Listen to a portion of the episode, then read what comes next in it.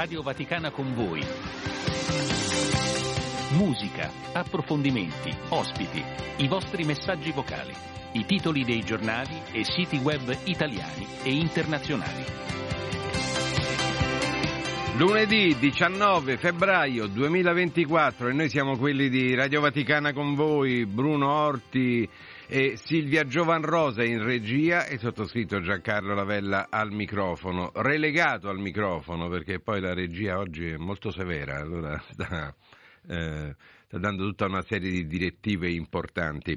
Eh, puntata ricca dove parleremo molto di sport, eh, avremo una campionissima del, dello sci di fondo collegata telefonicamente direttamente dalle piste eh, di sci del nord Italia e soprattutto poi nella, eh, nello spazio dedicato alla radiovisione sulla piattaforma Facebook avremo con noi il presidente di Atletica Vaticana Giampaolo Mattei, tutto questo nel corso del, di queste quasi due ore che trascorreremo insieme.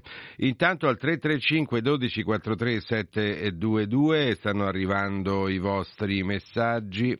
Eh, la frase che prendiamo così in, mettiamo in evidenza all'inizio della trasmissione di oggi è, mh, ci arriva dal gruppo eh, Regina della Pace, una preghiera per tutti all'inizio di questa settimana. E allora grazie per questo augurio che io rivolgo a tutti voi che siete eh, collegati. Mi raccomando, eh, scriveteci i vostri consigli, i vostri pensieri, i vostri suggerimenti al 335 12 43 eh, 722, poi ne parliamo insieme e discutiamo insieme perché Radio Vaticano con voi è soprattutto la vostra eh, trasmissione, quella insomma in cui voi potete dire eh, un po' quello che volete, insomma, e discutere con noi eh, sui vari argomenti che voi stessi proponete. È tempo di musica perché la musica è anche importante eh, qui eh, a Radio Vaticano con voi. E c'è aria, e c'è aria d'amore eh, in giro. Sentiamo.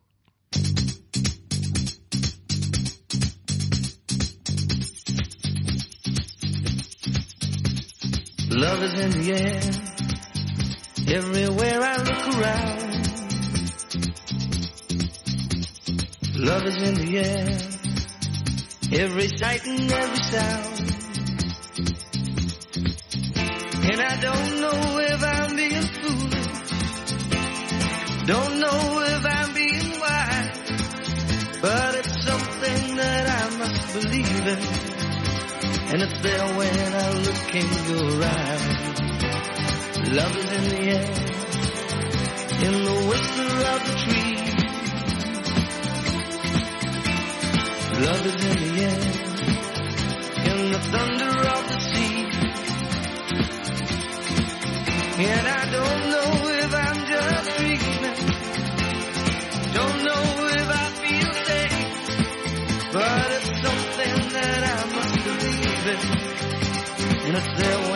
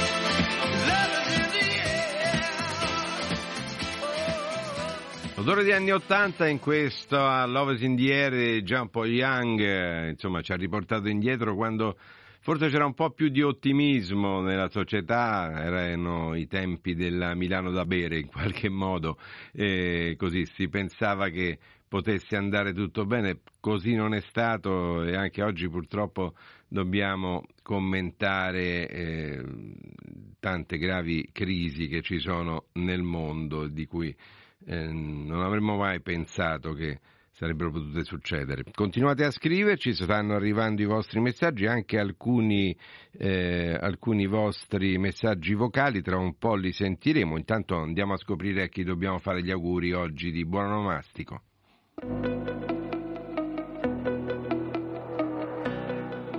Oggi, 19 febbraio, la Chiesa ricorda San Corrado Confalonieri, eremita francescano.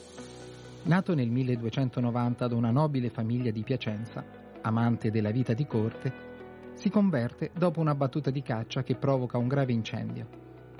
Si fa terziario francescano, la moglie Clarissa.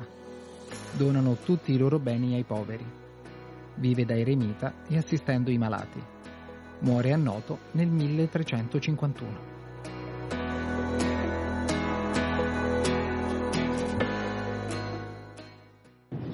Buongiorno Giancarlo, buongiorno a tutti gli amici della Radio Vaticana del programma Con voi.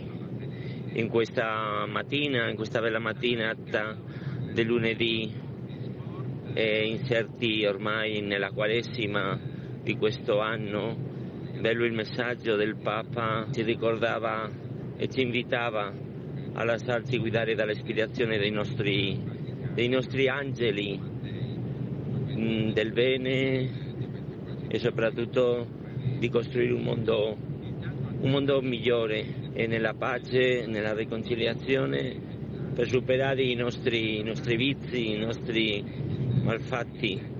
Eh? lasciare questi, queste bestie e lasciarci guidare dai nostri angeli, ecco, dell'amore che è nel nostro cuore. Che il Signore ci benedica in questa giornata, in questa settimana. Buongiorno, sono Teodoro dalla Spagna. Teodoro ci scrive dalla Spagna, ci ha detto tante belle cose commentando in qualche modo anche eh, le parole del Papa all'Angelus eh, ci fa capire che questa eh, Quaresima eh, è un momento importante dell'anno, in questo anno in modo particolare. Ne parleremo tra poco con il nostro primo ospite che è già arrivato eh, qui in regia. Intanto Diamo uh, un cenno su quelli che sono alcuni degli appuntamenti del giorno, a cominciare dalle nostre dirette alle 12 dalla Casa Santa di Loreto, la recita della preghiera dell'Angelus e del Rosario, eh, un modo ancora mh, più importante per stare insieme anche dal punto di vista spirituale. Alle 19 invece la Santa Messa, la Santa Messa eh, celebrata dalla chiesa di Santa Maria Immacolata di Lourdes. Per quanto riguarda invece gli altri appuntamenti, alle 16 presso l'Aula della Conciliazione del Palazzo Apostolico Lateranense, siamo a Roma, c'è l'incontro sul tema disuguaglianze, si gioca un po' su questa parola disuguaglianze e uguaglianze, organizzato a 50 anni dal convegno dal titolo La responsabilità dei cristiani di fronte alle attese di carità e giustizia nella città di Roma. Andiamo in Giappone perché a Tokyo c'è la conferenza Giappone-Ucraina per promuovere la ricostruzione economica dell'Ucraina purtroppo ancora impegnata in questa eh, sanguinosa guerra, una guerra sembra senza fine. All'AIA, presso la Corte internazionale di giustizia, le audizioni sulle conseguenze delle politiche di Israele nei territori palestinesi occupati. Poi andiamo a Cuba perché c'è la visita, anche questo è un momento importante di confronto internazionale, la visita a Cuba del ministro degli esteri russo Sergei Lavrov. Infine vi segnalo che eh, si riunisce il Consiglio di sicurezza dell'ONU a New York eh, sulla eh, situazione grave anche questa in Somalia. Ed è il momento del nostro primo ospite, Marco Guerra, direttamente dal eh, eh, dal radiogiornale. Marco Buongiorno. Guerra, un cognome purtroppo ecco, molto, molto attuale in questo sì. momento. Diciamo quasi sempre attuale. Eh, purtroppo. purtroppo. anche eh, diciamo, nel radiogiornale chiaramente c'è stato in evidenza gli appelli, ci sono stati in evidenza gli appelli di ieri del Papa. Sì. Eh, Papa Francesco ci sta accompagnando in questa Quaresima eh, quasi con l'auspicio che si arrivi ad una Pasqua, se non di pace, insomma, in cui si intravedano dei, eh, i cammini verso la pacificazione del mondo. Ecco, tante purtroppo ancora le crisi e non solo Medio Oriente e Ucraina. Sì, il Papa eh, torna a ricordarci sempre i drammi eh, dei conflitti in corso, ehm, i conflitti, tanti conflitti anche dimenticati ha posto di nuovo l'accento sul Sudan, eh, dove eh, c'è un conflitto eh, che va avanti dal 15 aprile scorso. In dieci mesi di guerra sono stati eh, causati 11 milioni di sfollati interni e 3 milioni di rifugiati nei paesi limitrofi, 15.000 vittime e quindi l'Africa di nuovo dilaniata da un conflitto per interessi fondamentalmente perché sono due fazioni dell'esercito che si stanno combattendo per assumere il potere e altri echi di guerra in Mozambico e purtroppo vengono notizie di vittime e di violenze anche dall'Asia in Papua Nuova Guinea e nelle Filippine è stato fatto un blitz dell'esercito contro un gruppo islamista che eh, nello scorso autunno aveva colpito proprio una chiesa cattolica. Quindi insomma notizie purtroppo da dare, no? quanti ci dicono ma non date mai buone notizie, mm, cerchiamo di darle ma non possiamo mettere sotto silenzio eh, quelle che sono le brutte notizie. Certo, anche perché per fare del bene bisogna conoscere dove c'è il male e purtroppo per intervenire, per avere contezza di quello che è il mondo di oggi bisogna conoscere le aree di crisi e non dimenticarle. Marco Guerra tra poco torni in redazione perché tra poco più di mezz'ora avremo l'aggiornamento curato da te sul, sull'informazione e appunto vedremo un po' in quest'ora cosa è cambiato. Eh, dal punto di vista invece ecco, delle buone notizie, no? abbiamo detto che oggi qui a Radio Vaticana con voi parleremo molto di sport e c'è insomma un, un tennista che sta diventando un po' tennista italiano che sta diventando, lo chiamano già il cannibale perché sta veramente vincendo tutti e tutti e tutto. Eh, sì, il primo tennista italiano ad arrivare al Yannick terzo sì, eh, posto. Eh, diciamolo chi Yannick Sinner, altoatesino eh, o sud tirolese, dipende da, da come vuole chiamarsi. Il primo tennista italiano ad arrivare terzo nella classifica ATP mondiale, quindi ha già raggiunto un risultato storico. Ecco, al, al di là di quelli che sono poi gli aspetti agonistici, no? Tra l'altro oggi c'è non solo sport eh, alle 12.40 e, e quindi mh, parleremo anche di questo. Eh, c'è un insegnamento che arriva da questi sportivi che raggiungono dei risultati così eclatanti, quindi la tenacia, l'impegno, il, sacrificio. Il sacrificio, ma poi Yannick Sinner è rimasto un ragazzo molto semplice, veramente un personaggio particolare, non, non, non fa gesti eclatanti, non fa parlare di sé, ecco, un ragazzo molto semplice, attaccato alla sua terra che, che, sta veramente scalando tutte le, le, classifiche, un campione senza precedenti, almeno qui in Italia nel tennis. Allora cerchiamo di cogliere il bello e il buono anche dallo sport. Grazie Marco Guerra, buon lavoro, ci risentiamo e ci rivediamo anzi alle ore 9 in punto per il primo flash eh, sull'informazione. E noi invece passiamo alla musica eh, ed è il momento di ascoltarci Glitter and Gold di Ferguson.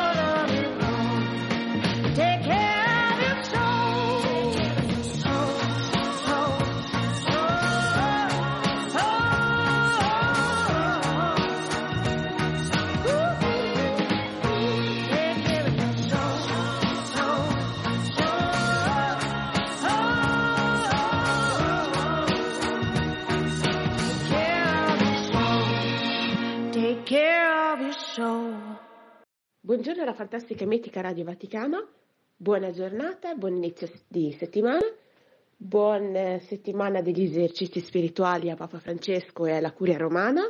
Poi eh, mi piacerebbe sentire Eternità di Biagio Antonacci, dedicarla a mia sorella Valentina e a mio cognato perché proprio eh, è la loro canzone, diciamo. Ehm, vi chiedo per favore di pregare per mia mamma che stamattina avrà una visita, una visita niente di, di- di preoccupante, comunque grazie. E un fortissimo abbraccio perché comunque Dio, ricordandoci sempre che Dio non ci lascia da solo. Un fortissimo abbraccio a Serena, grazie di tutto.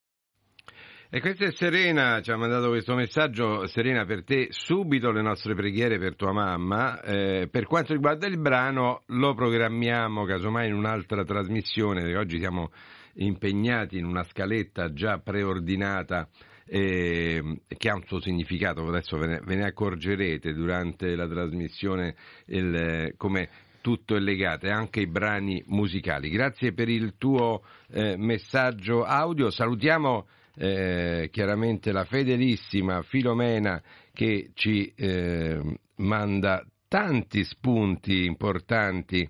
Per esempio ci, fa, eh, ci segnala insomma, il dramma delle morti sul lavoro che segnano le vite di tante persone e famiglie, un riferimento a quanto è accaduto a Firenze nei giorni scorsi.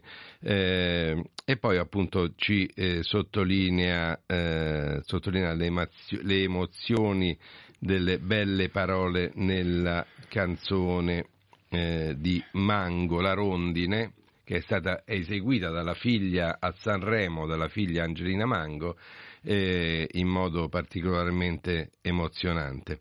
Allora, tutto questo sul 335 12 43 722, tutto questo Radio Vaticana con voi ed ora salutiamo i nostri amici dell'Osservatore Romano.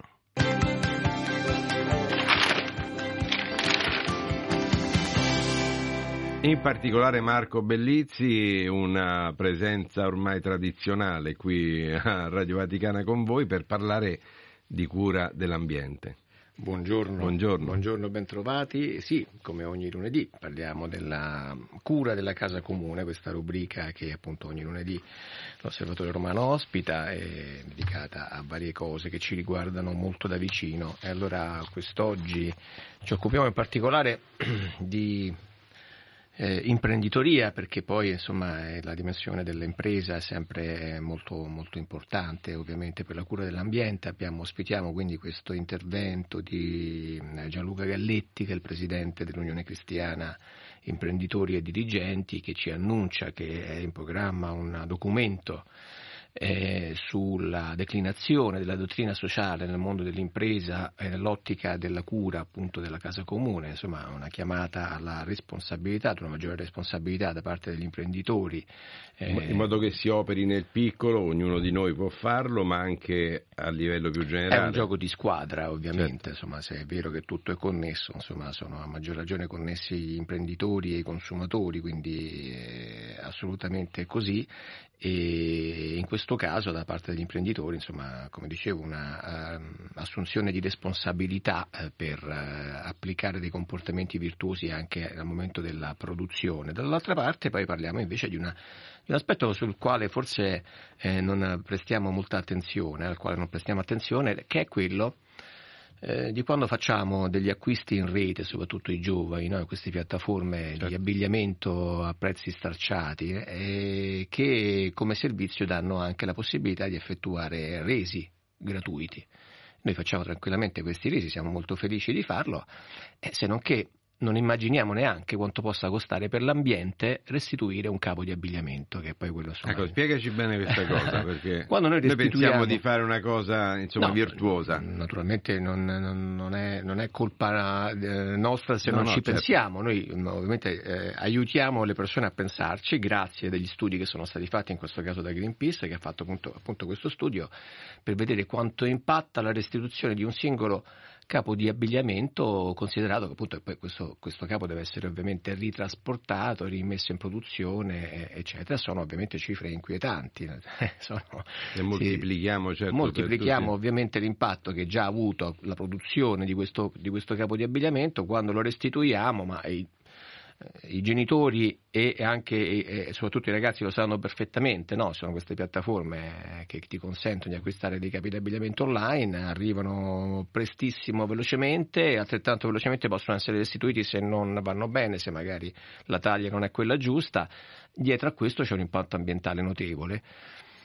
Che fare? È la, la famosa domanda che ricorre di tanto in tanto. Che fare? È un acquisto più consapevole sicuramente, magari cercare di essere un pochino più precisi quando si, si- si ordina qualcosa, essendo appunto consapevoli del fatto che poi se lo restituiamo andiamo ad inquinare eh, sempre di più la nostra casa Siamo comune. stati portati nel tempo, diciamo, a iperacquistare, no? Eh, Questo abbi- sì, questo indubbiamente. Mio nonno mi ricordo aveva quattro vestiti, due invernali scuri e due più chiari estivi. Sì, sì, Quindi, sì, sì. e oltre quello non si andava. Eh certo, no, eh, è una- siamo in un altro mondo, questo, questo è indubbio, non si può neanche forse pretendere di tornare indietro, bisogna però avere dei, dei comportamenti più responsabili, sono fiducioso sul fatto, del fatto che poi si potrà trovare una misura giusta per tutto.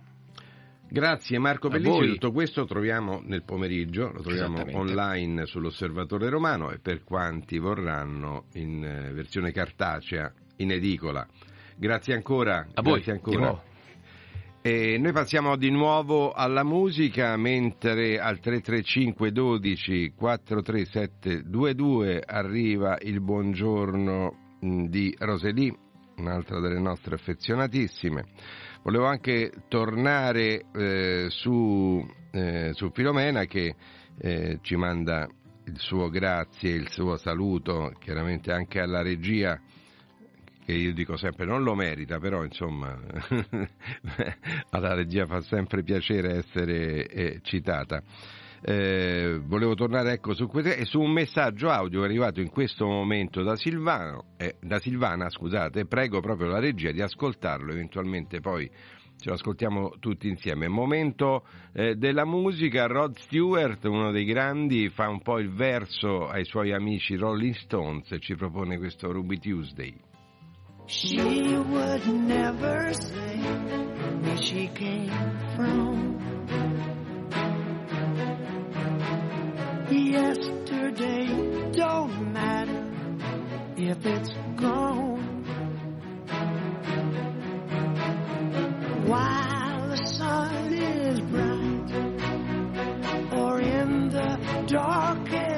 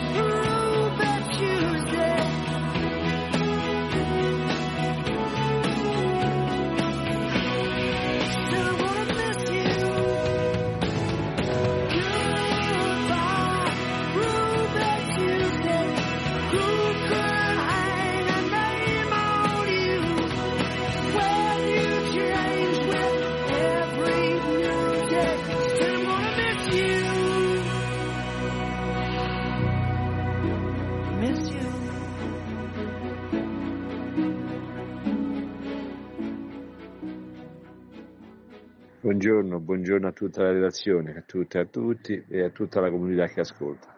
Buongiorno per un buon inizio di settimana, sempre con nel cuore e nella preghiera gli esclusi vessati, sempre con la preghiera legata alla speranza di un mondo migliore, una speranza di conforto e di giustizia ed equità sociale per tutti. E questo era Mario, Mario finalmente ti risentiamo, il nostro amico tassista probabilmente ci manda il messaggio mentre è impegnato con il traffico r- romano. E al 335 12 43722 arrivano anche i vostri commenti. Paola eh, commenta quanto dicevamo eh, poco fa con eh, eh, Marco Bellizzi dell'Osservatore Romano, Mm, incredibile commenta Paola come anche eh, quanto gli indumenti vecchi dopo tantissimi lavaggi reggono al passaggio del tempo, mentre quelli in commercio attualmente durino pochissimo. Quindi, insomma, conserviamo i vecchi capi, eh, come diceva Marco Bellizzi, perché poi eh, provocano un impatto negativo sull'ambiente, ecco, doverli riciclare. Eh, un'altra bellissima frase ci arriva ancora da eh, Filomena, vado a trovarla. Deserto, fare deserto dei clamori della vita per permettere a Dio di parlare al nostro cuore e nel silenzio del deserto possiamo ascoltare la sua voce per permettere alla nostra vita di ritrovare la gioia che viene solo dal suo amore. Grazie, grazie, sono parole importanti, parole emozionanti. Noi invece ora andiamo a dare un'occhiata ad i siti internazionali.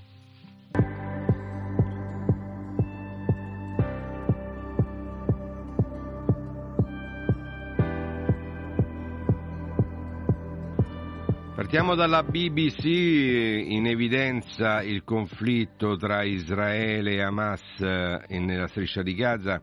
Israele indica la scadenza di marzo, questo è il titolo per l'offensiva di terra a Gaza, a Rafah. In ballo la liberazione eh, degli ostaggi israeliani ancora nelle mani del movimento eh, fondamentalista, eh, sarebbero circa 100, qualcosa in più anche. La CNN invece mh, parla di, della guerra in Ucraina, la Russia innalza la sua bandiera ad, a, ad Vika, la eh, città importante dal punto di vista strategico perché eh, è una sorta di controllo del corridoio che porta poi nel Donetsk, una delle eh, zone orientali eh, dell'Ucraina rivendicata dalla, eh, da Mosca.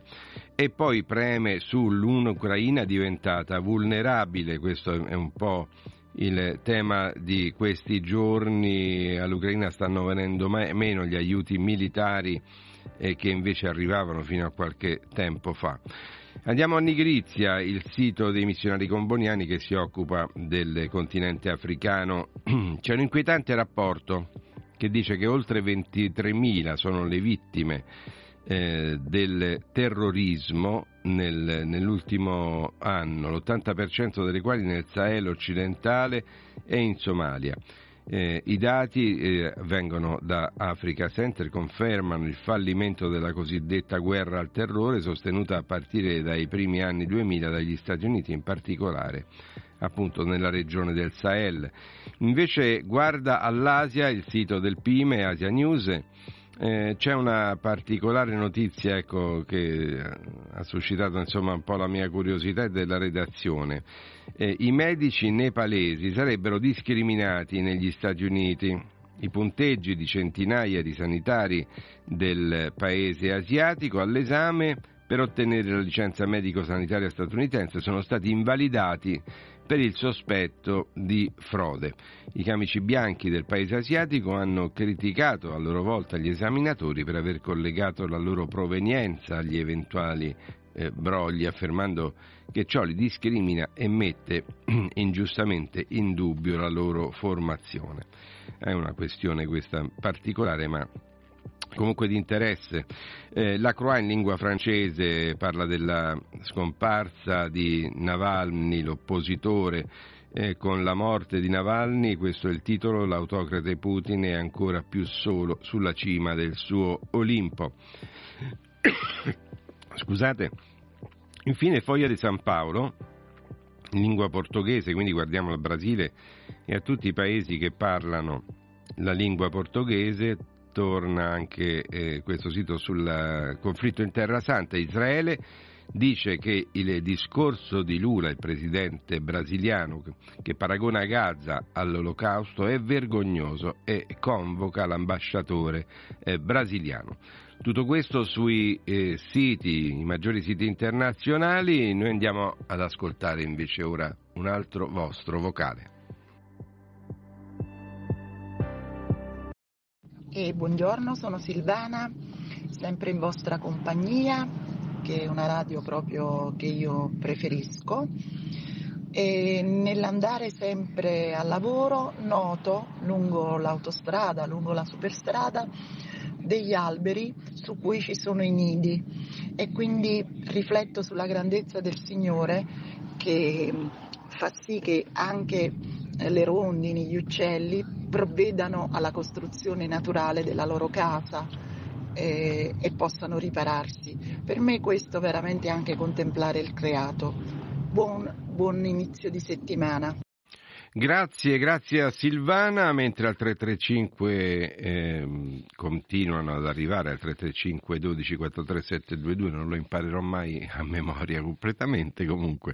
335 12 43 722 arrivano i vostri saluti e ci scrive anche Sandra che sta attraversando un momento di difficoltà. Ecco Sandra, per risolvere queste difficoltà c'è eh, in una città come Roma la Caritas, la comunità di Sant'Egidio, tante organizzazioni importanti che danno una mano a chi sta attraversando eh, dei momenti eh, seri. Quindi eh, Sandra, la nostra vicinanza e, e puoi muoverti in questo, in questo, senso.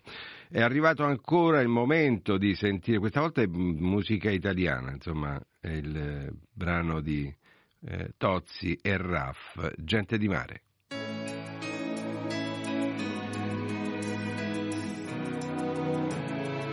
A noi che siamo gente di pianura navigatori esperti di città. Il mare ci fa sempre un po' paura, per quell'idea di troppa libertà. Eppure abbiamo il sale nei capelli, del mare abbiamo le profondità, e donne freddolite negli scialli, che aspettano che cosa non si sa.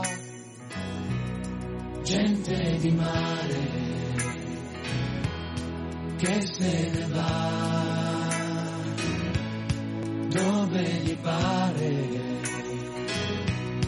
dove non sa. Gente che muore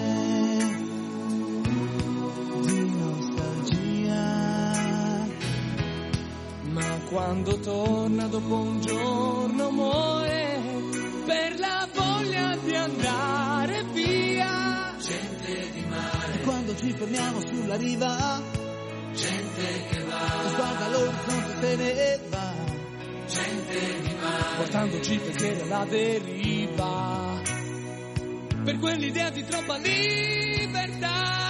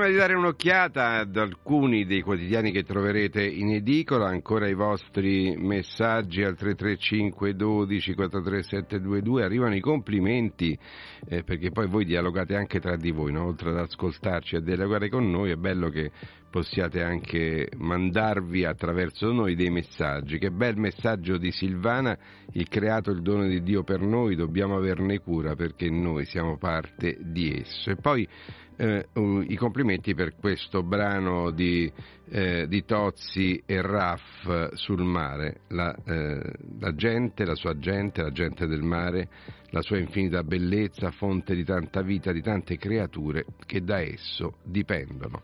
È arrivato anche il messaggio e il saluto eh, di, eh, di Sandra. Ecco, un, eh, un cordiale saluto a tutti, continuate a scriverci e diamo un'occhiata appunto ai quotidiani di oggi, a cominciare dal Corriere della Sera, c'è la vicenda dell'oppositore eh, Navalny trovato eh, senza vita eh, mentre stava scontando un periodo di reclusione. Eh, Navalny tutti i misteri.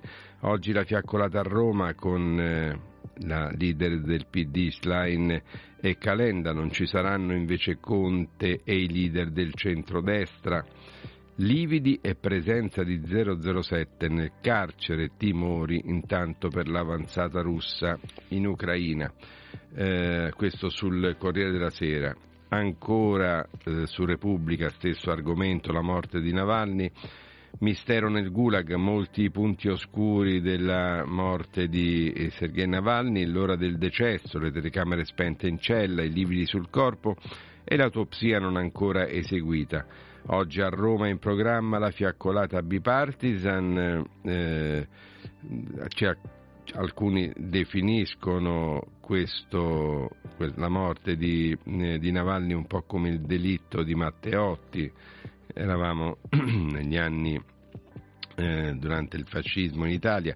La, mo, la, moglie Giulia invece di Navalny eh, sarà eh, all'Unione Europea. Intanto Ucraina, Biden rassicura Kiev sugli aiuti e Medvedev minaccia la bomba atomica. Insomma, uno scenario non, non proprio positivo. Intanto ecco c'è un, un'ampia fotografia che eh, ritrae Yannick Sinner eh, mentre con in mano il trofeo conquistato nel torneo di Rotterdam eh, ha vinto l'ATP 500, il suo dodicesimo torneo in, in carriera ed è salito nella classifica ATP a numero 3 del mondo, questo sulla eh, Repubblica. Andiamo avanti con il giornale Israele, mm, c'è un'analisi uh, di Lutvak, di Edward Lutvak, Israele come sarà l'offensiva finale. Poi la crisi russo-ucraina sul giornale Putin adesso vuole trattare. Intanto la vicenda Navalny desta scalpore, lividi sul corpo dell'oppositore eh, di Putin, Biden minaccia Mosca. Lo zar per la prima volta, scrive il giornale, apre intanto al dialogo con Kiev. Andiamo al messaggero, il messaggero eh, mette la politica eh, italiana, la situazione italiana in primo eh, piano, partite IVA si cambia la tassa, si paga ogni mese eh, mentre dal punto di vista internazionale nelle pagine interne sia la Terra Santa, la, la, il conflitto tra Israele e Hamas, e sia l'Ucraina e la vicenda Navalny. Questo sul messaggero, ancora giornali di Roma. Con il tempo, giustizia più civile, anche qui si mette in evidenza la situazione eh, italiana, in arrivo processi abbreviati e sentenze contenute, ora servono 2000 giorni mh, per eh, arrivare ad una sentenza, pensate. Verrà semplificato il ricorso al rito abbreviato e eh, l'uso di eh, del, del, del web, ci saranno meno scartoffie. Eh, andiamo avanti, poi anche qui nelle pagine interne la, le situazioni internazionali. Eh, il giallo Navalny torna in primo piano invece sul fatto quotidiano. Eh, tanti dubbi ancora da risolvere. Intanto eh, si parla di eh, scambio di prigionieri il, eh, il quotidiano eh, tedesco Bild, l'oppositore è morto proprio quando poteva uscire in cambio di un agente russo accusato di omicidio in, in Germania. E questi sono alcuni dei, eh, dei quotidiani che troverete oggi in edicola. Noi intanto ci avviciniamo a marce forzate, ad ampi passi verso il radiogiornale flash delle ore 9 e ci avviciniamo con eh, Bruce Springsteen, le strade di Filadelfia.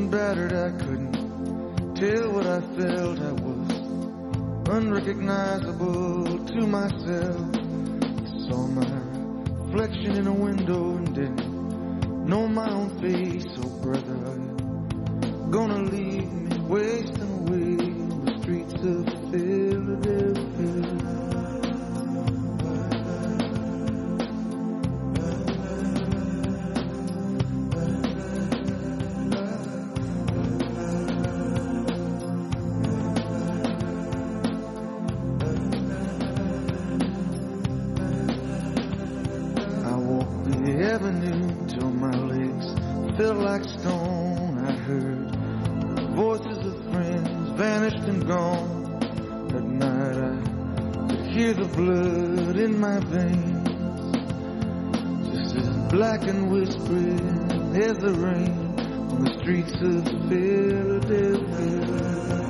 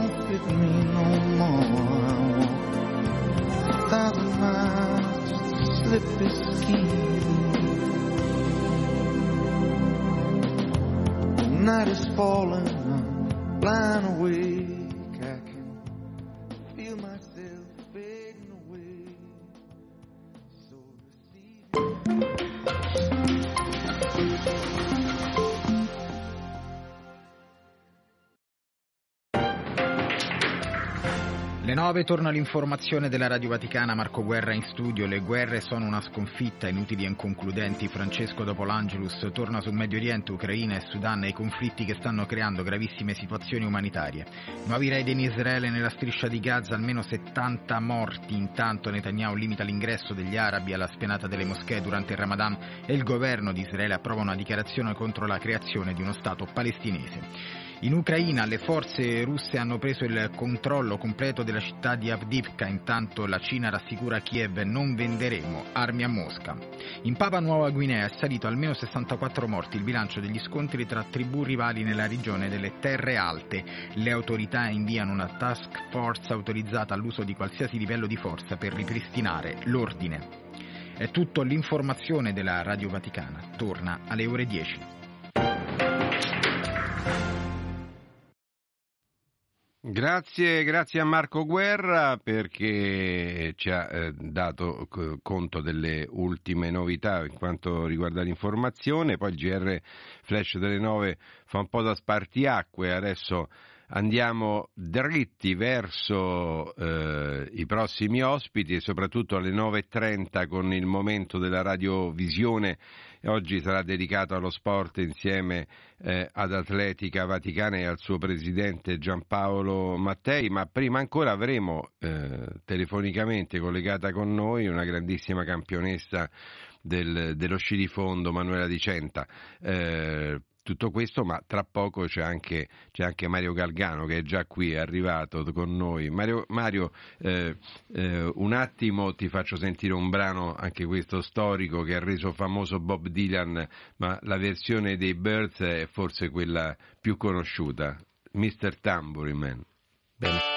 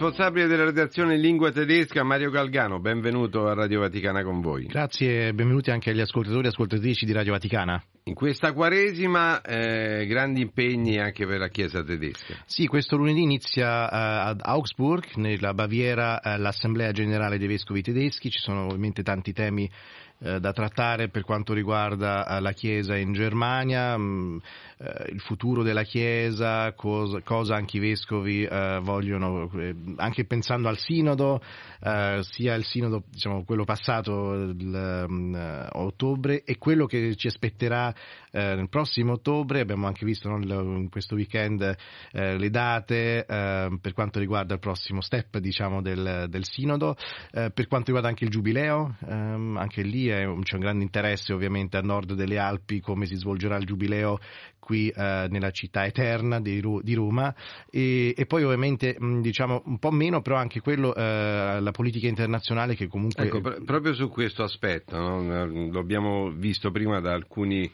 eh, quotidiani che leggevamo, mh, la Germania è, è, particolarmente coinvolta in questa vicenda di Navalny. Sensibile, sì, perché eh, ricordiamoci che eh, Navalny, Alexei Navalny prima di di finire diciamo, nel, in queste prigioni uh, siberiane, um, lui uh, era venuto, cioè stava in Germania, certo. dove, dove, si, cura, si, si stava curando. Si certo. stava curando sì, da un avvelenamento non si, non si, capisce molto bene, però sì, era, stava lì, eh, lui ave, vis, insomma, stava nella foresta nera nel sud della Germania per riprendersi, eh, facendo una vita completamente diciamo, da, da, sconosciuto, da anonimo, eh, per riprendersi e poi ha deciso di andare in Russia. Molti in Germania non hanno capito il motivo perché eh, lascia questa diciamo, libertà eh, nella natura, nel, non da noi, e per, per rientrare nel suo paese. Um, e siccome era in Germania ovviamente per i tedeschi è di grande interesse. Poi seconda, eh, il secondo punto, ehm, anche menzionato dai giornali, soprattutto dalla Bild, eh, questo grande giornale tedesco, scambio di prigionia con, uh, con una persona che è in, in Germania, insomma, è accusato di un omicidio a Berlino. Uh, di, si, tra- si, tratterebbe di un agente russo? Di un agente russo che avrebbe ucciso un, un, una persona, un ceceno, in, uh, in, pubblico diciamo in, in, certo. a Berlino e mm, anche lì non ci sono molte, molte cose non sono chiare però comunque ehm, sì questo è diciamo geopolitica e politica e giustizia anche ovviamente non si sa ehm, però ovviamente l'interesse ci sta eh, e, e, anche dal punto di vista diciamo del per quanto riguarda i vescovi ovviamente si tratta soprattutto di capire cosa fare per la pace Uh, per, um, per, capire anche com- come l'Europa si può uh, o si deve anche evolvere nei prossimi mesi, nei prossimi anni, perché ovviamente più diciamo, diventa così complicata queste, queste posizioni uh, internazionali, più diventa difficile poi trovare una soluzione pacifica dove anche la Chiesa certo. può dare un contributo e noi cristiani possiamo dare un contributo. Una, una questione insomma veramente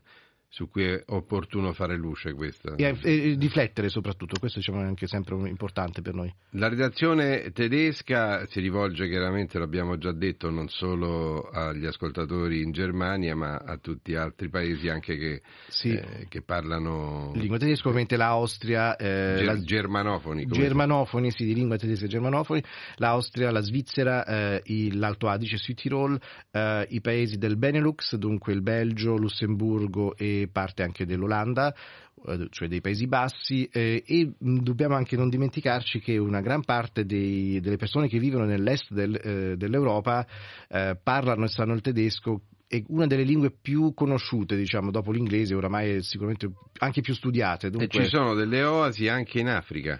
In Africa perché ci sono... Per esempio in Camerun, se non sbaglio. Camerun, cioè- Namibia, eh, e Angola, se non mi sbaglio, eh, soprattutto Namibia. Perché storicamente Sì, ci sono sì, state ci sono presenze tedesche, sì. tedesche nella Sì. zona e quindi Anche la se la lingua- Germania, eh, ricordiamoci, non è stato diciamo, uno di quei paesi occidentali No, certo. colonizzatrici, diciamo, come, come sono stati altri. Ci sono poi anche nel Sud America, in Brasile e eh, Argentina, Paraguay, delle, diciamo, mh, delle zone dove si parla il tedesco perché eh, ehm, non tanto per la Germania ma anche soprattutto per la Svizzera eh, nell'Ottocento eh, la grande povertà eh, che c'era diciamo a nord delle Alpi costrinse molti svizzeri soprattutto ma anche tedeschi del sud della eh, Baviera Ad emigrare. ad emigrare proprio interi villaggi abbiamo proprio interi villaggi eh, proprio come posso dire che si sono mossi da, da dall'Europa per, per gli italiani. per gli italiani, per- però, però uno non, cioè, pensa, beh, l'Italia, l'Italia forse un paese povero, eccetera. Invece la Svizzera non, non, Certo, eh, non si- non- non si ha questa percezione che anche la Svizzera che o anche la- il sud della Germania ha avuto anche la momenti- povertà. Sì, sì, questo è sì. Però questo dice, cioè, co- comporta che oggi ci sono zone dove si, si sa ancora il tedesco, dove, si- dove noi abbiamo anche un po', diciamo, un po' di relazioni eh, anche dal punto di vista diciamo, della comunicazione, perché loro sono interessati a, a un po' a Ecco, che seguire- rapporto avete con eh, questi ma ascoltatori? loro sono interessati soprattutto a qualsiasi tipo di informazione. ehm, ovviamente noi, siccome siamo Radio Vaticana, eh, eh, Vatican News portiamo eh, notizie del Vaticano eh, e di quello che dice il Papa, ma non solo, cioè anche uno- lo sguardo diciamo, anche della Santa Sede sul mondo, questo interessa tantissimo anche eh, le comunità germanofone sparse un po' nel mondo, se, se posso dire, cioè non solo nella parte tedesca, ma anche proprio nel, sparse nel mondo. Questo è molto interessante e particolare. E allora grazie e buon lavoro Maria Galgano, mh, eh, la tua presenza costante qui a Radio Vaticana ci permette di monitorare quello eh, che si fa insieme poi alla fine perché tutte le varie redazioni linguistiche di Radio Vaticana e Vatican News poi sono in continuo dialogo. Eh, e questo è importante che eh, avvenga proprio e non solo per quanto riguarda l'attività del Papa e della Chiesa, ma proprio anche per le notizie internazionali. Eh, Assolutamente. alle quali diamo la nostra interpretazione. Sempre in bicicletta, Mario Galgano? Assolutamente sì. Per, per rispetto del, e dello sport dell'ambiente e, e dello anche dello sport, anche se ricordiamoci che fa bene alla salute, alla mente, al corpo e all'anima. E tra poco parliamo proprio di sport con una grandissima campionessa, l'abbiamo annunciata prima, Manuela Di Centa, e lo facciamo prima però di, lo- dopo aver ascoltato il brano di Mijiur Breath. Every waking breath I breathe, I see what life has dealt to me. With every sadness I deny, I feel a chance inside me die.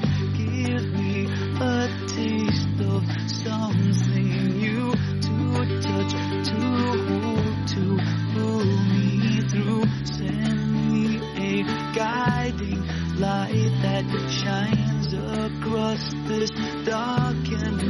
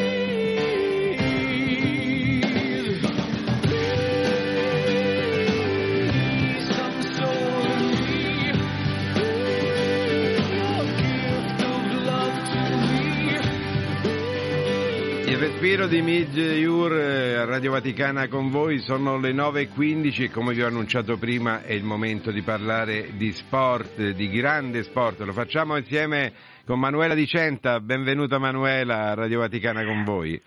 Buongiorno, buongiorno Giancarlo, buongiorno a tutti, a tutte. Sono felice di essere con voi oggi, un buongiorno bellissimo. Ciao a tutti. Ma siamo anche felicissimi noi e non solo per ricordare che 30 anni fa portarti a casa medaglie alle Olimpiadi di Lillehammer in tutte le specialità di fondo, sia tecnica classica, tecnica libera, in tutte le distanze. Sì ma anche per ricordare, voglio, voglio così svelare un, uh, un, piccolo dietro le quinte, che quando ho chiamato Manuela eh, nei giorni scorsi per accordarci su questa intervista, Manuela stava, eh, era, era, sugli sci e stava percorrendo. ecco, questo vuol eh, dire che lo sport è una scelta di vita, insomma. Amato tantissimo quello che ho fatto perché ho scelto da bambina di, di, di, sciare, di immergermi nella neve, di fare capriole. Poi ho scoperto che c'erano anche le gare, però sono nata in un piccolissimo paese di montagna, Paluzza, nelle Alpi Carniche, in Friuli Venezia Giulia, eh, in mezzo a questa realtà di montagna, di freddo, di neve. Eh, questa è stata casa mia fin dall'inizio, per cui io mi sono innamorata di questo, in particolare con papà Gaetano che mi ha come maestro di sci, allenatore, insomma mi ha guidata, no? poi Andrea, Giorgio, i miei fratellini. Insieme abbiamo sempre giocato e da questo gioco è nato ovviamente l'amore, la passione, il desiderio di esprimermi proprio anche come ragazzina a quei tempi, come bambina più che ragazzina, di esprimermi in mezzo a questa natura, anche se il freddo, anche se difficile, però mi piaceva tanto e questo piacere io devo dire che in modo diverso chiaramente, però ancora oggi è con me, in mezzo a bambini, in mezzo a piccole piste, certo, non vado veloce come prima, però di sicuro amo e mi diverto come prima perché mi sento bene, ecco, questa è una bellezza che io mi porto dentro di me. Senta, aver ottenuto tanti allori, anche perché dopo Lillehammer ce ne sono stati, eh, e qualcuno anche prima, ce ne sono stati tanti, sì. eh, oltre alla soddisfazione chiaramente di raggiungere un risultato positivo, dà una sorta di responsabilità. Ecco, cosa trasmetto a chi viene dopo di me con, questa, con queste affermazioni? Ma indubbiamente sì, ehm, hai ragione, la dà, io la sento, penso che tutti i grandi campioni e le campionesse la sentono perché effettivamente è così, perché siamo degli esempi proprio per come viviamo, oggi si dice come stile di vita, però proprio come interpretiamo e che cosa facciamo nella nostra vita, no, nella nostra vita, non solo quando siamo atleti e quando siamo in piena competizione, ma anche dopo. E questo è credo un lato come dire, che l'Italia forse deve ancora scoprire, no? ma anche l'internazionale deve ancora scoprire che cosa poi ehm, da grandi eh, risultati, da grandi successi, che cosa fanno i grandi campioni e le certo. campionesse. Io semplicemente continuando ad amare quello che faccio e quello che ho fatto, continuo ed insisto soprattutto a stare con i giovani, con i bambini, con le bambine e anche con le persone che magari hanno accesso età, io li chiamo i master, no? che è un bel nome per chiamarli, sì. così a un'età più avanzata scoprono quanto si sta bene muovendosi. E questo per me, al di là delle medaglie, è qualcosa che ha un grande valore perché um, è giusto rincorrere, dare il massimo, come dicevo sempre io, per raggiungere un grande risultato, ma il vero grande risultato è quello di uh, utilizzare, di vivere, di conoscere dentro di sé uno stile di vita, un modo di vivere che mette insieme tutti i problemi che abbiamo, eccetera, ma anche un momento in cui il corpo e la mente si rilassano e si divertono piano piano muovendosi con un po' di fatica anche, eh, mica solo divertimento puro, anche un po' di sudore che ci sta bene, però per stare bene, ecco, eh, non tutti diventano campioni, non tutti vogliono diventare campioni e campionesse, ma tutti vogliono stare bene. E credo che il ruolo nell'accezione dello sport, eh, nella sua accezione più grande, che è quella del sociale, proprio del vivere bene attraverso il fare il movimento, questo è il mio grande grande impegno. Questo deve essere secondo me un messaggio e io cerco in tutti i modi di far arrivare questo messaggio, in particolare perché poi ci credo moltissimo. Ecco, ecco il messaggio è della partecipazione più che della vittoria, insomma, molto, c'è molto De Coubertin in questo, no? Mm, eh... Sì, ma se consideriamo la vittoria anche una soddisfazione semplice nello stare insieme con un gruppo di persone, si fa una bella camminata, si va a fare una corsetta o una passeggiata insieme, questa è già una vittoria certo. perché si torna a casa felici. Allora le vittorie bisogna guardarle sotto il punto di vista di ognuno, il, anche le capacità di ognuno, perché ripeto, non tutti devono essere campioni della medaglia olimpica, però tutti possono essere campioni di se stessi nello stare bene bene. Manuela Di Centa, sì, la... prego, prego. Sì, qui c'è la differenza, ma è il gradino fondante dello sport.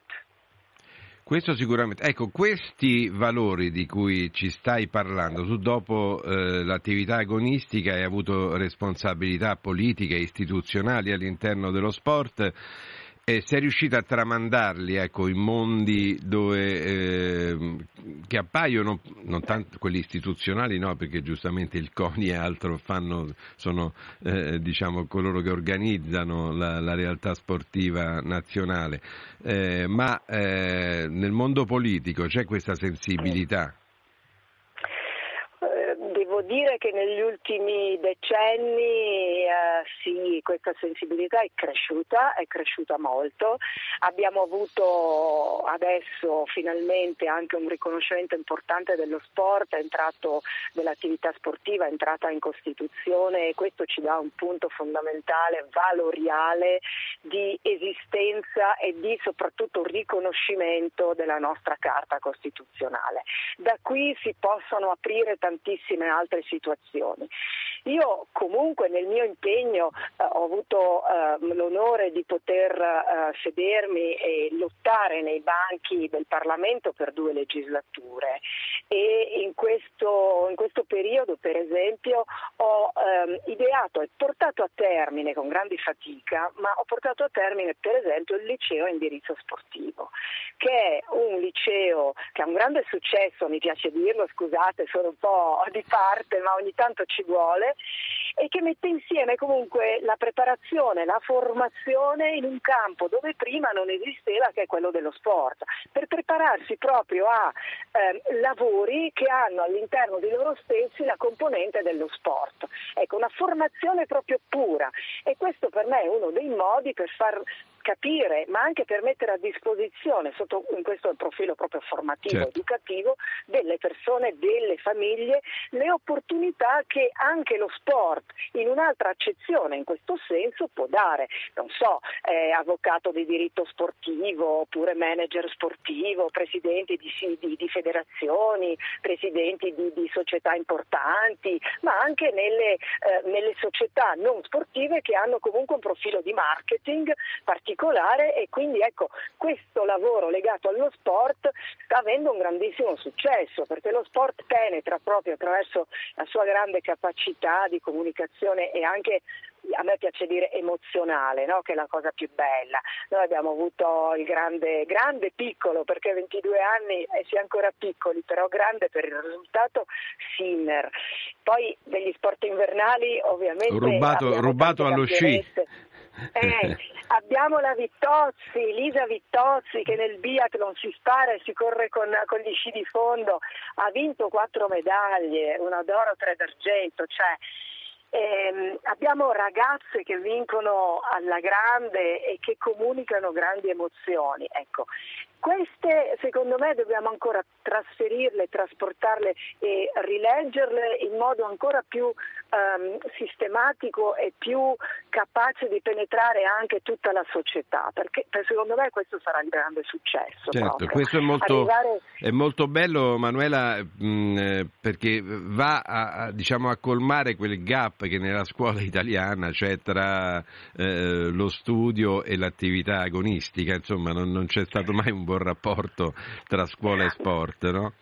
No, lo confermo anch'io, eh, grandi difficoltà anche da parte mia, ma io ho studiato un po' di tempo fa, ma ehm, ho avuto grandissime difficoltà, ma ce l'ho fatta, ma credo che mh, mm, ce l'ho fatta anche a, a, laurearmi, ho fatto la laurea ehm, specialistica. A un'età 54 anni, quando invece la laurea doveva essere già in tasca, però eh, però ce l'ho fatta perché eh, secondo me lo studio e lo sport devono andare insieme perché fondamentalmente lo sport e quindi la vittoria sportiva, il grande momento agonistico puro è di per sé stesso 100% anche persona, non è solo l'atleta. L'atleta è una parte della persona certo. e la persona deve essere pronta sì per fare lo sport, ma deve prepararsi anche alla vita. Lo sport è un periodo limitato e eh, invece la vita si spera che non lo sia così, così, così corto, no? così limitato. E quindi le due cose dovrebbero andare insieme per crescere in equilibrio e sono convinta che l'una e l'altra si aiutano a vicenda. Manuela Dicetta, stiamo per salutarci, ma vorrei, no, vorrei, vorrei mh, terminare da dove eravamo iniziati. Torniamo idealmente a Lillehammer, salire sul sì. Con l'inno nazionale del proprio paese, con la bandiera che sventola, ecco, quelle emozioni di quel giorno eh, per uno sport che poi eh, a torto viene chiamato, insomma, sembra che sia in secondo piano rispetto allo sci alpino, invece il fondo ha tantissimi, ha tantissimi praticanti. Ecco. Sì, sì, ha tantissimi praticanti, seguaci, poi in terra scandinava, in particolare in Norvegia, è il primo sport in assoluto, per cui eh, i ricordi di quelle Olimpiadi sono tantissimi e sono bellissimi. Ma quando si vince il primo oro olimpico, quando per tanti anni si tiene duro e si lotta e, e comunque a fianco a te c'è anche una grande squadra, gli schimeni, i dirigenti, perché da solo non vai da nessuna parte quando arrivi su quel podio, soprattutto in una terra scandinava, no? dove lo sci eh, nordico è, lo sport per, eh, per il loro sport, sì. beh, ti puoi dire, ed è quello che io mi sono detta, ci ho creduto, sono riuscita ad arrivare e anche se per tante volte mi dicevano no, in italiana non riuscirai mai, perché noi eravamo al di qua delle Alpi, no? è vero. E, e le italiane, gli italiani facevano fatica come dire, a essere credibili anche dagli scandinavi. Invece pezzettino per pezzettino abbiamo anche per l'Italia conquistato questa dimensione di forza, di vittoria, di rispetto nei confronti delle altre nazioni perché ricordiamoci sempre, io io o chi vince come atleta è chiaramente è lui, è la persona, però noi rappresentiamo il nostro paese, il nostro territorio, i nostri valori, i nostri colori, la nostra forza, la nostra identità. Noi siamo questo quando vinciamo, oltre che Emanuela Dicenta, eh, certo. donna e persona. Noi siamo il nostro paese, per cui la bellezza è la condivisione che io ho avuto in questo momento perché l'Italia si è accorta che in questo sport eh, si poteva fare anche qualcosa di bello attraverso anche il femminile. E qui chiudo col femminile perché mi sta molto a cuore, perché spesso le donne, soprattutto un po' di anni fa, sono state sempre considerate, non dico seconde, ma forse quarte e quinte, neanche terze, nel, in una scala valoriale. Ecco, eh, da allora è cambiato tanto, è cambiato per me ma è cambiato per tantissime donne che mi hanno scritto, che mi hanno fatto capire che queste vittorie sono servite anche a loro per credere in loro stesse e queste sì che sono belle medaglie. Ecco, e si continua dunque a gareggiare nello sport come nella vita. Grazie, grazie a Manuela Dicenta, grazie per questa grazie bellissima Giancarlo, testimonianza. A, a presto, a, a, presto saluti, a risentirci. Saluti. Grazie e noi continuiamo con la musica perché tra pochissimo siamo in radiovisione e continuiamo a parlare di sport con Atletica Vaticana.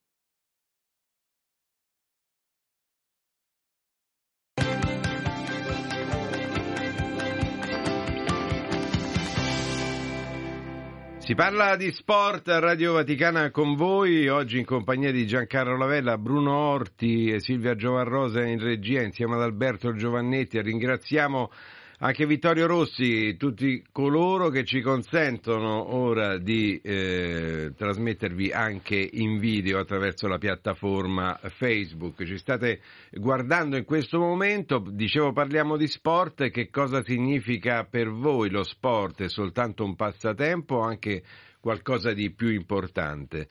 Le piattaforme le conoscete, Facebook, ma continuate anche a scriverci al 335 12 437 22 per coloro che ci stanno ascoltando via radio. Lo vedete qui accanto a me, è uno che di sport se ne intende. no, no. Non se ne intende, no, No, certo no. che se ne intende.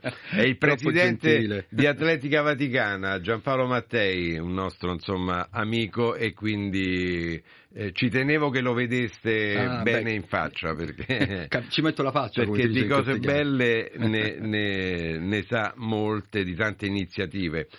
Eh, Giampaolo, benvenuto a eh, a non solo, eh, ma no, non è non solo sport, a Radio Vaticana con voi.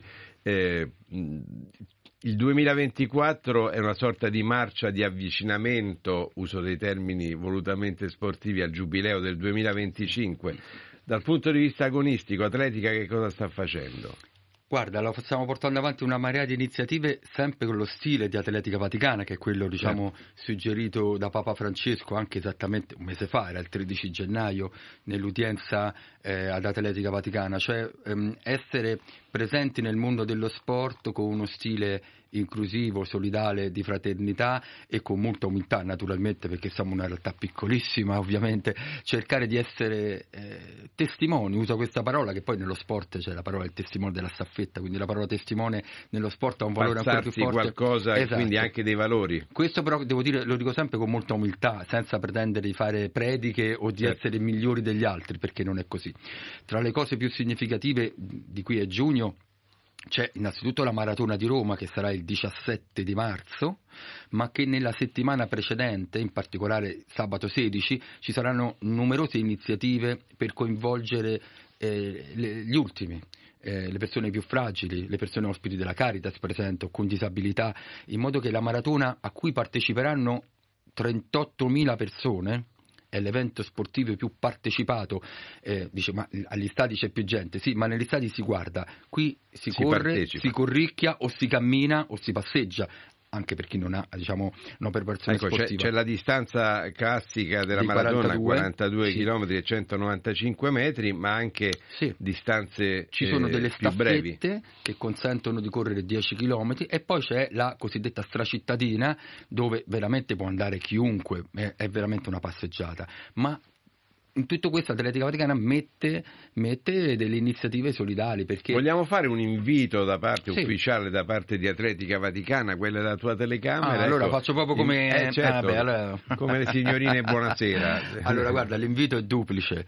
Il primo è quello di partecipare anche semplicemente alla sera cittadina, magari coinvolgendo nelle proprie parrocchie le persone che sono più in difficoltà o che mh, penso per esempio alle persone povere o alle persone con disabilità. E poi l'appuntamento è il giorno 16, che è sabato, 16 marzo, alle ore 18 all'Araceli, quindi a Campidoglio nel centro di Roma, dove verrà celebrata la messa del maratoneta e dello sportivo. Che cos'è? È una messa tra- come tutte le messe, ma avrà un tratto sportivo, cioè per esempio i lettori saranno atleti professionisti, abbiamo avuto medaglie olimpiche che leggono questo, e amatori, tutti con la stessa dignità. Non solo, ma ehm, al termine ci sarà la benedizione degli atleti, che non vuol dire che il giorno dopo vinci la maratona naturalmente o Certo. che non ti infortuni, vuol dire vivere questa esperienza sportiva in uno stile di comunità, un po' tra le due encicliche del Papa, dico io, fra la Fratelli Tutti e la Laudato Si.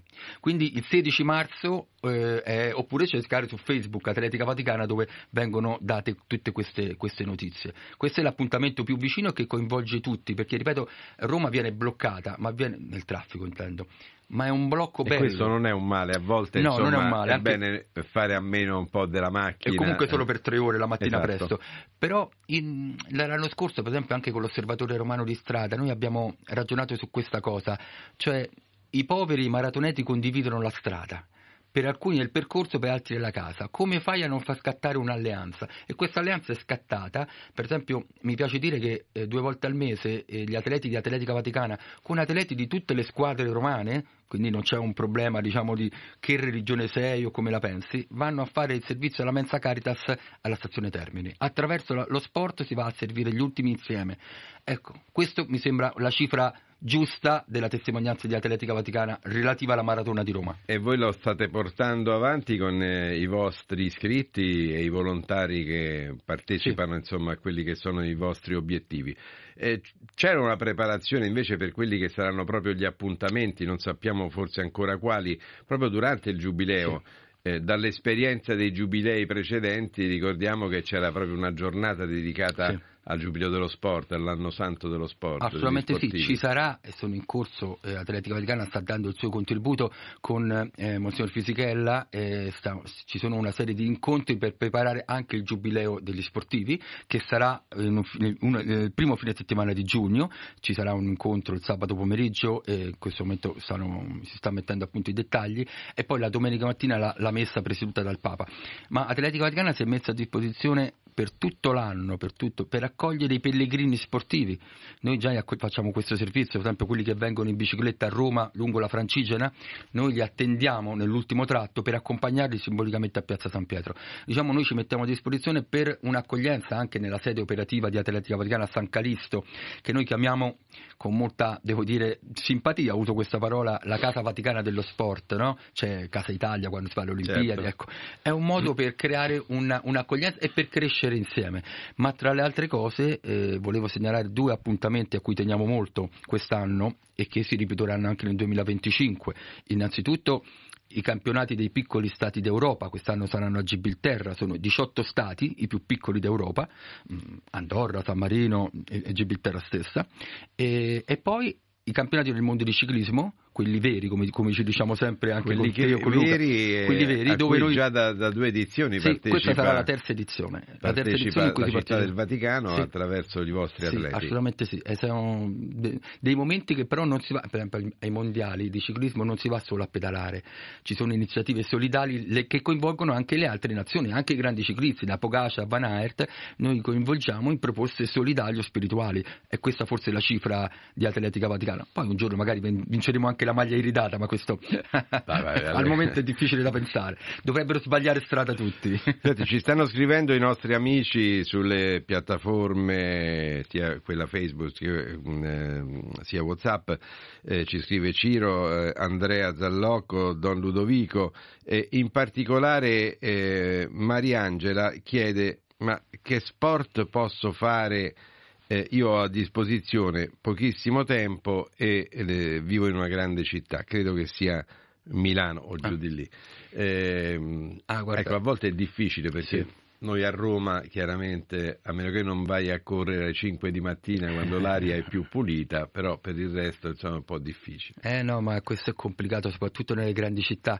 Eh, lo sport più facile da, da, praticare è la corsa, nel senso che è anche il più semplice, cioè un paio di scarpe, un, una tuta, una maglietta, un pantaloncino e vai tranquilla. Devi trovare il luogo giusto, hai detto bene tu, insomma, andare a respirare eh, insomma, i gas delle macchine magari no. E a Roma devo dire con tante... Con tanti parchi anche la ciclabile lungo il Tevere è un buono sfogo, certo. assolutamente. Eh, anche la bicicletta, ma la pericolosità è enorme, questo è, è, è, indubbio, è indubbio. È una cosa che io dico perché eh, io ormai cammino e basta, insomma, non, io manco andato, quello. Sono andato piano piano a ridurre le prestazioni però il bello di muoversi, oltre ad avere il piacere di far muovere il corpo e quindi avere tutti i benefici, è quello che mentre si fa l'attività guardarsi intorno. Sì perché anche nelle grandi città c'è uno spicchio di natura, c'è una persona da osservare eh, e questo ecco, un po' rientra in sì. quelli che sono i, Guarda, vostri, i, vostri, obiettivi. Il discorso della, della, corsa o della camminata un pochino più veloce rispetto a quella delle, certo. per guardare le vetrine, diciamo, è, cioè, è, duplice, c'è la camminata solitaria che è molto bella, ma c'è anche la, la, la, camminata, adesso va molto di moda anche la camminata veloce, chiamiamola così, il fit walking, eh, come dicono quelli bravi. eh, eh, e anche lo farlo in compagnia, nel senso che si creano delle, degli incontri, della possibilità di sta- della socialità che è, credo sia molto bella, persone che hanno storie lontanissime, lavori lontanissimi, si ritrovano, che si, si ritrovano, ritrovano in questa unica passione. Per esempio noi facciamo una cosa che è nata così, molto semplicemente, il giorno del Corpus Domini abbiamo inventato la Via Panis, che non esiste in realtà. Ci vediamo, diamo appuntamento a chi vuole sui social, a Piazza San Pietro, si fa una chi corre forte, chi corre piano, chi cammina, quindi ognuno come vuole, e andiamo a portare simbolicamente un pane, una, una forma di pane, in, in alcuni eh, centri appunto dove si assistono le persone povere, ma le persone povere attendono gli atleti, chiamiamoli così, o anche sedicenti certo. atleti, con un tè. E, questo, e, poi si ritorna a Piazza San Pietro. È una cosa molto semplice che può durare 3 km o 20 km per quelli più veloci. Ecco, però si può fare anche questo con molta semplicità. Fare sport con una visione solidale. Eh, credo sia una. invece di andarsi a allenare così casualmente sulle strade, andarsi a allenare con una meta. Ecco, questo è molto bello, la creatività al servizio dello sport e della solidarietà in pratica. Sì. Grazie, grazie, grazie Giampaolo Mattei chiunque può iscriversi all'Atletica Vaticana? Guarda, per l'Atletica Vaticana bisogna, il regolamento prevede di essere dipendenti o vaticani, cittadini vaticani o familiari di primo grado, noi abbiamo qualche atleta onorario molto pochi, che però sono molto significativi. Non prenderemo mai un campione. Noi abbiamo tesserato su indicazione di Papa Francesco tre ragazzi africani, due musulmani, e perdonatemi la battuta, sono gli unici tre africani che non vincono le gare di corsa, perché sono dei ragazzi simpaticissimi che non hanno mai fatto sport, ma con Atletica Vaticana stanno facendo un cammino di inclusione. E poi abbiamo Sara Vargetto, che è una ragazza di 14 anni con una malattia neurodegenerativa. Questi sono i nostri atleti onorari, eh, quindi non ci sarà mai un campione che vince le medaglie medaglie, ma campioni in, un altro, un'altra visione. Le medaglie sì. le hanno comunque. Assolutamente sì. Grazie Giampaolo grazie Mattei, a grazie a tutti voi che ci avete eh, ascoltato video, ascoltato sulla piattaforma Facebook Radio Vaticana con voi in eh, radiovisione. Termina qui, l'appuntamento è a domani.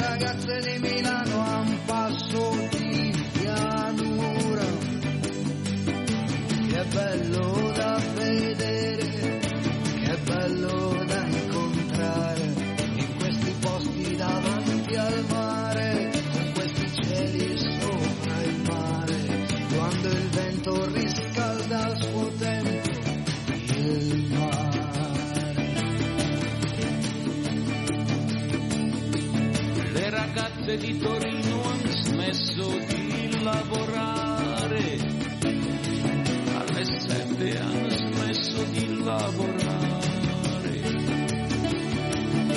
E anche il treno da Torino è un treno di pianura,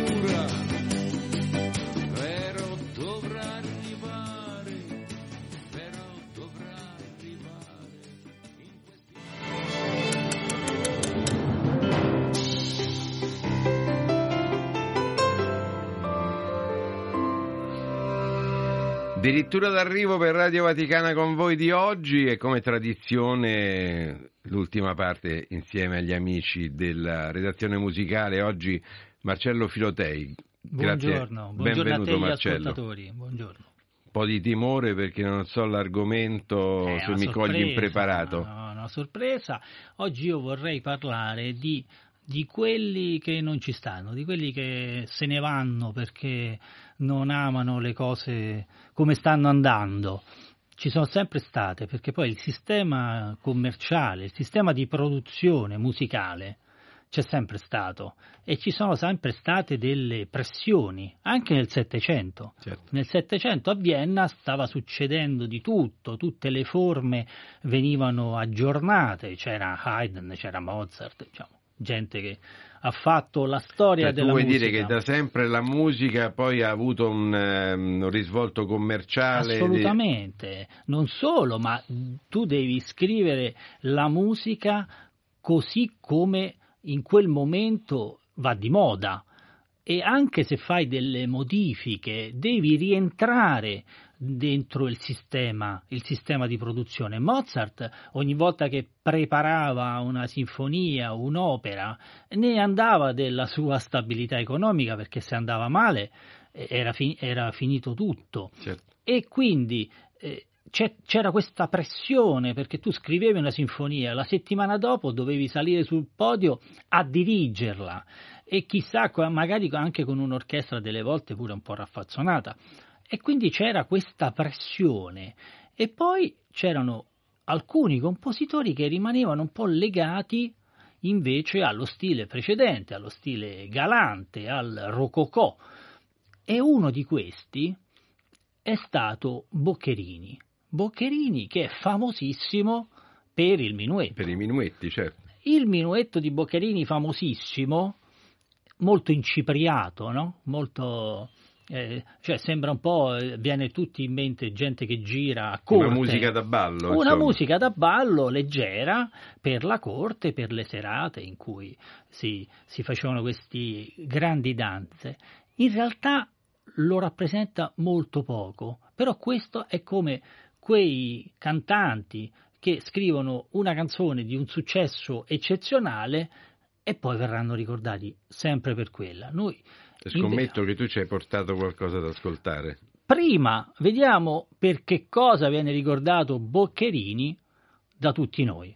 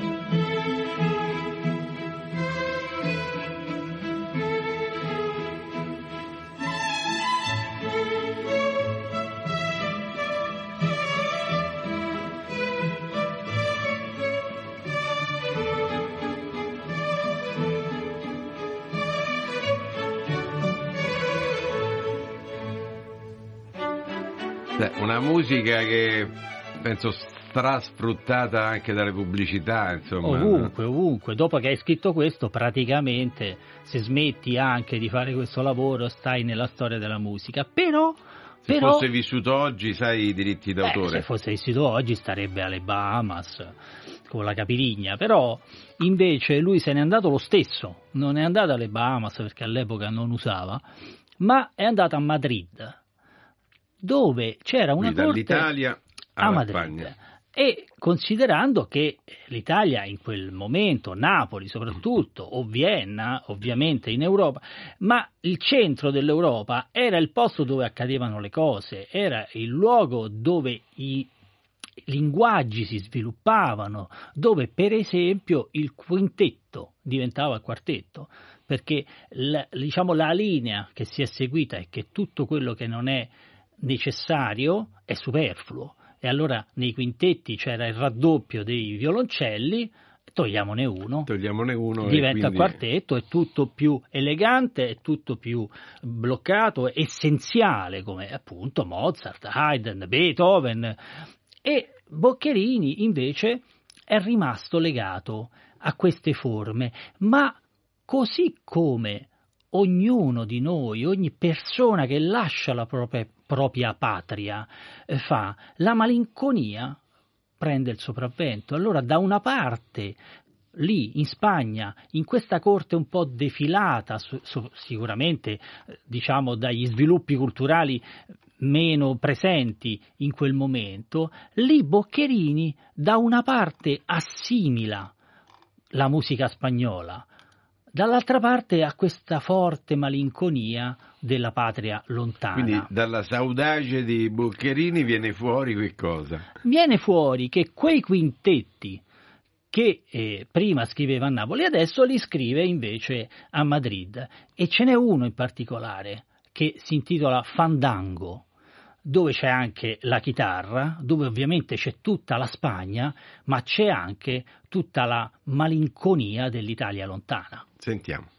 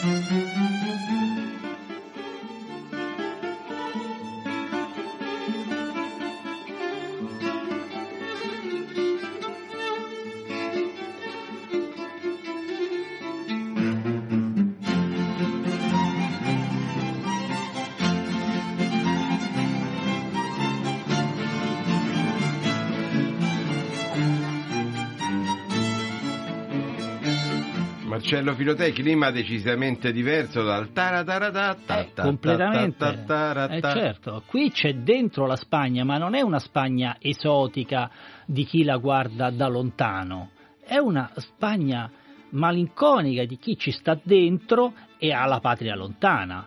E questo è un quintetto, come si scrivevano nello stile galante, ma al posto del secondo violoncello c'è la chitarra. C'è la chitarra perché appunto Che è uno strumento atipico per, eh, per la eh musica sì, classica. per, no? eh, diciamo c'è la chitarra barocca, si utilizza, eh, però in questo tipo di quintetto serve proprio a richiamare il carattere spagnolo e quello che veramente impressiona di questo è lo sguardo da lontano a, a Napoli, a Vienna e lo sguardo invece da dentro alla Spagna. Ecco, questo è un esempio di quello che succede quando emigri, quando emigri, quando vai fuori, se stai a Berlino e c'è Italia-Germania, tifi come non avresti mai tifato se fossi in Puglia, Certo. perché in quel momento ti identifica e allo stesso tempo ti rappresenta, anche se magari non è vero, e ti immalinconisce. E lui questo fa, questo riesce a fare, prende tutto quello che si è portato dall'Italia, gli dà una chiave di lontananza, di malinconia, ci mette dentro invece quello che ha imparato in Spagna, lo filtra però Perché poi la chiaramente a quel punto il suo pubblico era diventato quello, Era quello spagnolo. quello spagnolo e Eh quindi certo, perché non si incidevano i dischi e poi lo manda a Vienna per vedere se piace, Certo. no? E quindi ecco che riesce, che riesce a fare. Nel frattempo, nel centro Europa continuano ad eseguire i suoi brani precedenti, che però è diventata musica vecchia, perché nella musica classica c'è sempre stata questa cosa, tranne in questo momento storico in cui noi eseguiamo le ro- le cose dell'Ottocento, dell'inizio del Novecento, del Settecento, del Seicento, la musica antica la facciamo come la facevano loro, eccetera. Prima non funzionava così. Prima nel Settecento la musica del Seicento era vecchia, era quindi? semplicemente vecchia. Allora la sua musica, quella precedente, con lui ancora vivo, era considerata vecchia nel centro Europa. E quella invece che scriveva in Spagna era un po' esotica per chi stava a Vienna o a Napoli. Ecco, che lui prima o poi arrivavano anche gli spartiti, arrivavano anche in certo. Italia, in Austria, gli spartiti arrivavano, ma era musica che non era la moda. che non era capita. non era la moda soprattutto, era ritenuta eh, un po' strana, no? Adesso noi ascoltiamo Boccherini come se fosse quello del minuetto. E invece Boccherini è anche quello del minuetto, ma è anche veramente un compositore struggente che ti fa proprio sentire quanto è difficile stare lontano, come le canzoni napoletane che- in cui ti raccontano che stanno lavorando lì mentre è Natale a Napoli. Allora, ecco, salutiamoci ancora con un brano che tu ci hai preparato. Ringraziamo la regia perché Radio Vaticana con voi, ecco, termina. Abbiamo l'onore di terminare vuoi con Beethoven, vuoi con Mozart. Oggi terminiamo con Boccherini, insomma, pensa che, pensa che bello. Ancora Fandango. Ancora Fandango, che, che cosa ci hai preparato per un quintetto? Sempre il quintetto che si chiama Fandango, il finale. E allora grazie a tutti da Giancarlo Lavella, grazie dalla nostra regia, grazie Marcello Filotei. Grazie a Chiudiamo voi. con Boccherini mentre voi rimanete all'ascolto della Radio Vaticana. うん